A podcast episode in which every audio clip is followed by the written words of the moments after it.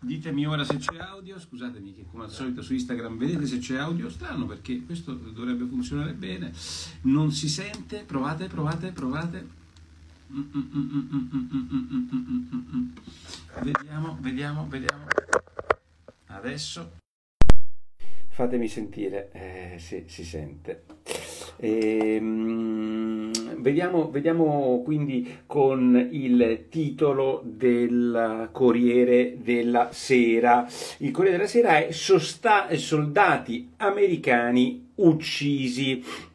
Vedete, eh, sono morti tre soldati americani, tra l'altro si è visto in questo momento negli articoli di oggi del Corriere della Sera che ne erano morti due Navy SEALs che sono affogati alla ricerca di un carico di armi degli Houthi, quindi lì gli americani stanno pagando il loro consueto prezzo di sangue. Ma questo attacco, quello che è avvenuto ieri e che porta all'apertura di oggi sul eh, Corriere della Sera nasce dal fatto che sono arrivati una serie di droni in una base americana che è tra la Giordania, l'Iraq e la Siria. Li avrebbero sorpresi nel sonno 34, 34 e, eh, droni hanno ammazzato tre soldati americani e 34 feriti. Nel frattempo il quotidiano nazionale ovviamente questo porterà a un rischio di escalation oppure a un rischio di dis, disintervento, diciamo così. Bisognerà vedere cosa succederà in America quando e, e, se vincerà Trump. E, ehm, nel frattempo però c'è il quotidiano nazionale, non solo lui, che dice che la CIA e il Mossad stanno cercando di trovare una tregua eh, su Gaza e la tregua si baserebbe su un cessate il fuoco per due mesi e su un rilascio completo di tutti quanti i, eh, gli ostaggi e mm, evidentemente secondo me anche con un incambio un rilascio dei prigionieri palestinesi in cambio. Voglio vedere come potranno ad esempio eh, rilasciare alcuni dei eh, prigionieri palestinesi che si sono macchiati degli orrori del 7 ottobre. Nel frattempo in Italia si apre il summit africano cioè la Meloni è fissata ma giustamente con questo piano Mattei e l'idea secondo quello che scrive l'ambasciatore Castellanesi pianeta sul fondo del giornale oggi è sostenere lo sviluppo economico africano eh, in cambio di ottenere in maniera paritetica, dice Castellaneta, di ottenere un accesso privilegiato alle risorse naturali africane. Federico Rampini oggi sul Corriere della Sera, non è la prima volta perché ne ha scritto un libro, dice che in realtà l'Africa è un continente ricchissimo e soprattutto che ha una borghesia che si sta arricchendo e che dovrebbe fare una grande crescita nei prossimi anni. E, questo piano Mattei che si apre oggi la Farnesina, ovviamente per alcuni giornali è un flop, nel senso che mancherebbero alcuni rappresentanti importanti, ad esempio dell'Egitto e dell'Algeria. L'Egitto devo dire che il rapporto che c'ha con Al-Sisi,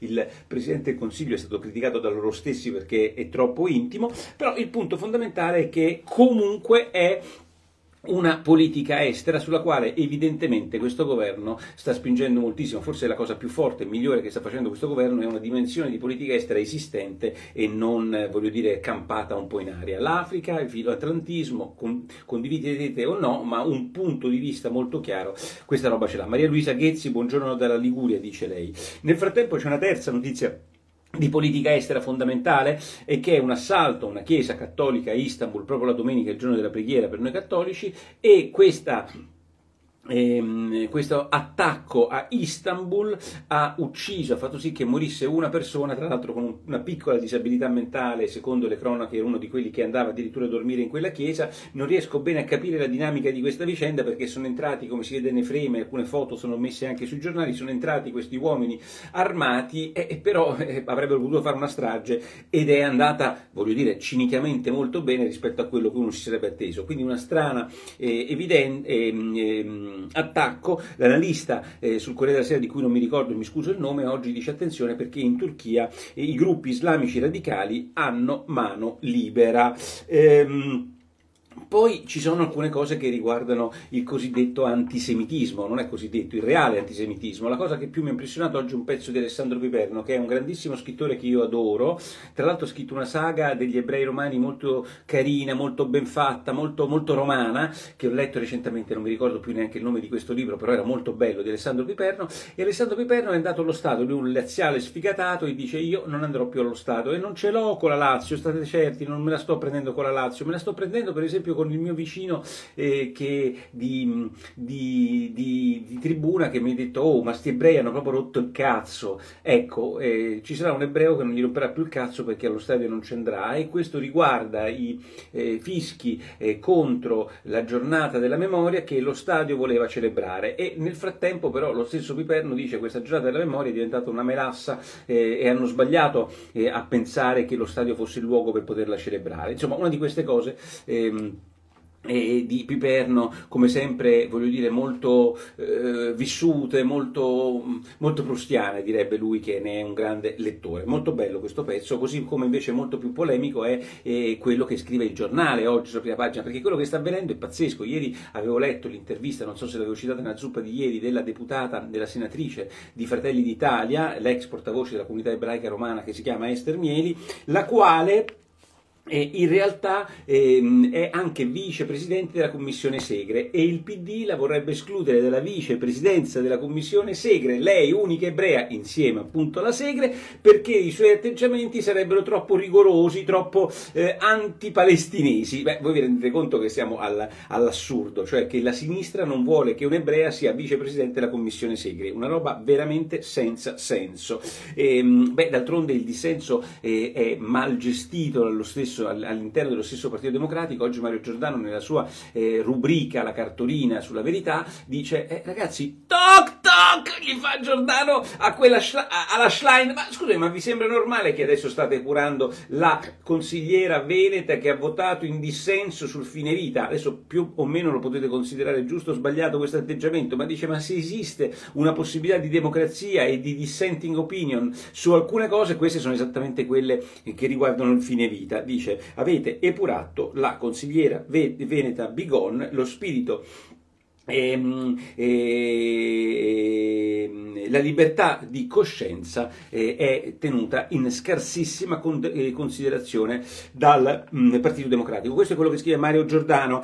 E, mh, mm, di Piperno Europeo, poi c'è un'intervista al Papa, due pagine di intervista al Papa, no non parlerò di Sine, ne parlerò stasera, Quarta Repubblica ne parlerò tra poco, un'intervista al Papa dice a Gaza subito due stati, l'intervista viene realizzata dalla stampa e attenti a parlare di guerra giusta, dice il Papa che fa il Papa ovviamente, e, mh, sulla stampa per chi fosse interessato insomma alle idee di Bergoglio, fra poco arriveremo a qualche tema polemico, non vi preoccupate. E, poi tra poco arriveremo a Repubblica. Beh, insomma, prima del tema polemico, il primo tema polemico è l'intervista di Carlo Rossella. Allora, Carlo Rossella, il titolo dice abbiamo arrivata la ducia, come ha detto Ferrara, è un copyright di Ferrara che però nei confronti di questo governo, anzi lo stessa opposizione, la stessa Repubblica, gli stessi editorialisti di Repubblica mettono insieme il foglio con la verità libero il giornale, quindi evidentemente hanno fatto uso di sostanze stupefacenti pesantissime per poter mettere il foglio insieme ai tre giornali di cui uno dei quali di cui faccio il vice direttore, sono cose evidentemente diverse tranne tranne che per Repubblica che se tu non dici che la Schlein è brava, brava, brava, brava e lei è brutta, brutta, brutta, intendo la Meloni, fai parte diciamo del complotto della, eh, di, della, della generazione Delta, del gruppo Delta di amici di Berlusconi. Ma il punto fondamentale dunque non è tanto e non è solo la critica alla Meloni che è legittimissima da parte di Rossella. Vi ricordo che Rossella ha militato per molti anni nel Partito Comunista, Rossella ha fatto la sua carriera giornalistica e la sua carriera politica in lotta continua. Rossella era uno di quelli che non ha mai negato, diciamo, anche se è il grande straordinario prototipo eh, diciamo, del comunista con Rolex, miliardario con le spese, eh, con, con, chiama, con eh, i rimborsi spesa dei propri giornali, ma comunista dentro. Però il punto non è tanto che lui sia un comunista, il punto che mi ha sconvolto dell'intervista di Rossella è, il punto fondamentale, è quello che è riuscito a dire Ber- di Berlusconi. Cioè, a me va benissimo, ovviamente, come a tutti quanti voi, eh, il fatto, e lo comprendo, che un ex comunista ritorni in vecchiaia, a 80 anni ritorni comunista e, e, se la prenda con la Meloni, gli faccia paura questa Meloni fascista. Ma il punto è che lui riesce a dire che... Eh, Lavora, eh, del berlusconismo, gli chiede Antonello Caporale in questa bella intervista, dice ma io la ricordavo berlusconiano, dice giustamente Caporale, non è che era berlusconiano, era il prototipo dei berlusconiani, l'iper prototipo dei berlusconiani, non solo perché Berlusconi l'ha fatto direttore del TG5, non solo perché Berlusconi gli ha dato tutti i po- tutte le mani possibili era persino a fine carriera fatto diventare presidente della società che gestisce i film di Mediaset. No, ma era lì per berlusconiano, era uno che non tollerava il dissenso degli anti-berlusconiani, qualche dubbio all'interno delle sue redazioni, come tutti i comunisti, è ideologico anche nel suo berlusconismo. Beh, oggi, a 80 anni, senza più Berlusconi, ha il coraggio di dire, quando Antonello Caporale gli chiede, ma scusi, io la ricordavo berlusconiano, e lui dice, lavoravo per lui e naturalmente mi sentivo obbligato ad essere solidale. Beh, ma, ma non, non è lucido, non è lucido. Ragazzi, gli chiedevano, ma sei berlusconiano? E lui risponde, lavoravo per lui e naturalmente mi sentivo obbligato ad essere solidale. E oggi che non lavora più per lui gli può dare un calcio nel culo dicendo Berlusconi ha, mh, mm, ha pensato a solo ai suoi interessi personali. Ma a me va benissimo, ma nessuno obbligava Rossella a lavorare per Berlusconi, nessuno obbligava Rossella a prendere centinaia di migliaia di euro dal TG5, nessuno lo obbligava a essere il più realista del re. Ma porca di quella puttana, va benissimo le critiche a tutti, ma è una roba pazzesca, è evidente che come posso dire, mai una critica, mai un punto di vista diverso, il totale berlusconismo che anch'io che sono, diciamo, sapete bene quanto eh, non sia eh, un anti-berlusconiano, però le cazzate le hanno fatte tutti, in quel caso invece zero, cioè il pensiero unico berlusconiano e oggi mi spiega a 80 anni lavoravo per lui e naturalmente mi sentivo obbligato a essere solidale. Sappiate una cosa, io le cose che dico e che penso, anche le più tremende, è perché non mi sento solidale veramente con nessuno, perché le penso. Buongiorno Nicola, finalmente oggi doppietta zuppa e quarta repubblica, grande Lorenzo della Veda. Mi stupisco di Rossella, ma mi stupisco di questa intervista incredibile di Rossella incredibile.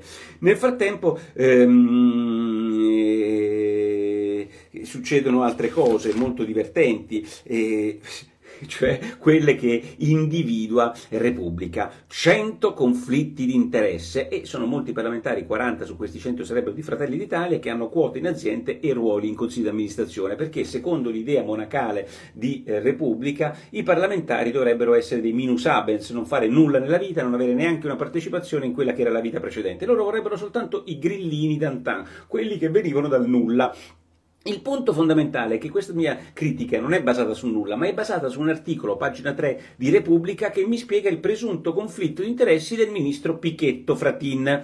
Il conflitto di interessi di questo Pichetto Fratin, sapete quale sarebbe? Sarebbe che lui ha ancora una quota del suo studio di commercialista che si chiama Pichetto Fratin e il 20% di una società di revisione. Allora, questo non lavora più per lo studio, ha ancora una quota, peraltro minorità, una quota perché ci sono altre persone che fanno il lavoro da commercialista. Questo, una volta che diventa parlamentare e ministro, deve vendere tutto non deve più esistere e quando lui smetterà di fare il ministro, chi cazzo lo campa? Repubblica? Poi detto dal giornale, vabbè, lasciamo perdere. Belpietro se la prende oggi con Maurizio Molinari, perché dice io me lo ricordo Maurizio Molinari, direttore di Repubblica, quando era il mio eh, capo del politico all'Indipendente Roma e quando me lo sono ritrovato al tempo tutto mi sembrava tranne che un pericoloso sinistro. Io lo conosco, eh, Maurizio Molinari, perché lavorammo all'opinione insieme, sto parlando del giornale del Partito Liberale anni e anni fa e vi assicuro che non è sicuramente un sinistro, è un conservatore, però eh, dice Belpietro L'ultima, eh, il problema suo non è essere vittima della Meloni, ma essere vittima, vittima della perdita di copie. E in realtà, dice Belpietro, mm, Molinari sta eh, confondendo le critiche legittime delle Meloni con delle minacce. Ehm, poi, ultime due notizie di giornata io la trovo, ci ho pensato, diciamo, non, non possiamo, non possiamo eh, essere un paese che non abbia, eh, non abbia, ancora fatto questo. Dovete sapere che il messaggero ci dice che nei prossimi purtroppo 6-9 mesi, cioè molto tempo ancora ci vuole, beh, sull'applicazione Io che tutti quanti tristemente conosciamo per la pandemia, almeno una cosa buona potremmo avere che abbiamo un'applicazione che ci dava, vi ricorderete, dei certificati purtroppo orribili del Green Pass. Ma il punto sostanziale è che in questa applicazione da settembre, dicono, oppure da prima, vedremo con una sperimentazione, potremo avere la nostra carta d'identità e in prospettiva la patente, il passaporto digitali, che è una cosa che io anirei ad avere. Non voglio più avere le carte di credito di plastica, voglio avere tutto nel mio cellulare. E nel cellulare avrai la carta d'identità, avrai il passaporto, ce l'hai anche oggi, ma come foto PDF, ma che sia utilizzabile, per esempio, che ne so, vai all'aeroporto col cellulare, gli fai vedere il biglietto e la carta d'identità. Insomma, la trovo una banalità tecnologica che finalmente riusciremo a al diavolo le querele, eh, dice Gianfranco Fini, che riusciremo eh, a eh, avere nei prossimi mesi. Dice che il, eh, ci vuole un decreto del Presidente del Consiglio e, mm, e, se perdi il cellulare, dice Lorenzo Cortellozzi, se perdi il cellulare, il cellulare ha delle password per entrare, lo puoi eh, ormai disabilitare e inizializzare da remoto e avrai tutte quelle robe lì nell'applicazione appunto Io che è sulla nuvola. Quindi tu hai sulla nuvola tutta questa roba e poi con l'applicazione io quando vedi il poliziotto lo apri e fai vedere la carta d'identità. E poi si possono anche perdere come spesso avviene carte d'identità e, e patenti anche senza cellulare come mi è successo a me. Poi altra cosa ehm, eh, così il cellulare si rompe all'ultimo minuto e non parti. Giorgio può succedere qualsiasi cosa? E, e allora ti dimentichi la carta d'identità ti perdi eh, cioè, anche fisicamente la puoi perdere ma, ma, io non so come sia possibile. E poi come dice qualcuno qua su eh, Germana Zanardi, magari con il passaporto digitale rinnovarlo non ci vorranno mesi.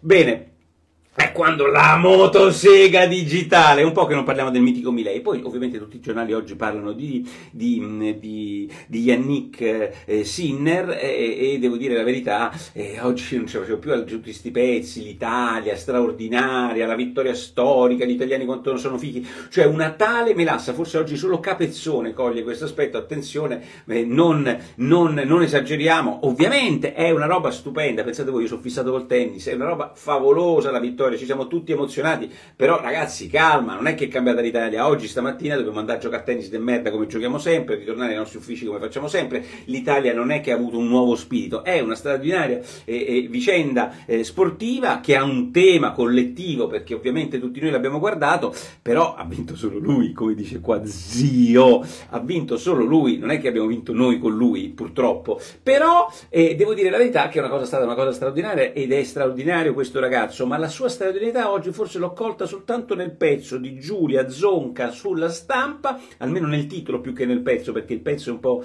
eh, meno... Ehm, un po' più confuso rispetto a quel titolo che però lo riassume bene, beh, la grande cosa di Sinner è la cosa meno italiana che ha Sinner, cioè la freddezza. Un uomo freddo, quello che voi potete pensare sia esattamente l'opposto non solo dell'Italia, ma della grande, eh, diciamo, comparazione che tutti fanno eh, con, eh, con, Adriano Panatta, che non era certo quella roba là. Gianmarco Bondanza, di Sinner mi importa sega.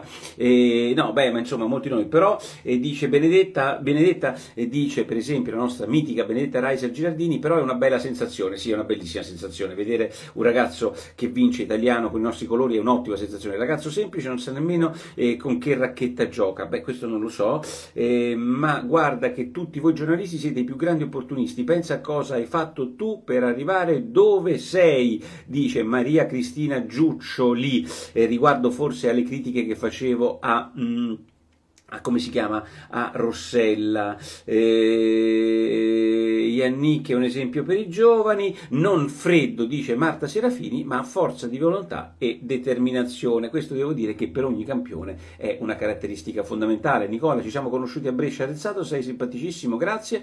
Beh, e, e ti saluto ora, F. Bersi, ti saluto. Non riesco a salutare veramente tutti perché poi, ragazzi, qua in diretta ci sono 2000 persone e poi ci sono le registrazioni, un bel casino. Comunque vi ricordo sempre di cancellarvi eh, dalle prenotazioni di ripartenza se l'avete fatto o di guardarla, che sarà divertentissima la ripartenza che faremo a Milano e poi rifaremo a Bari Ricordatevi che c'è anche Bari, tenetevi lo spazio per Bari a luglio e um, cancellatevi da Eventbrite se non potete venire. Non lo fate all'ultimo se non mi lasciate in, nelle peste senza risolvere nulla. Ci vediamo questa sera, Quarta Repubblica, non mancate neanche al sito nicolaporo.it. Ciao!